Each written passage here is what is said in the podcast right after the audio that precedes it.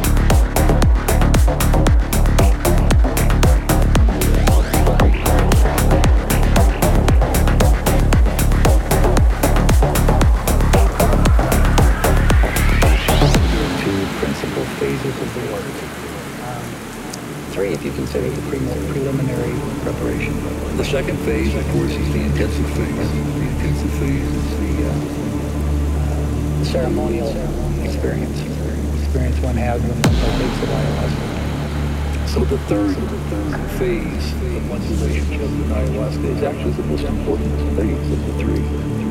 That's the phase we call integration. And integration is the process.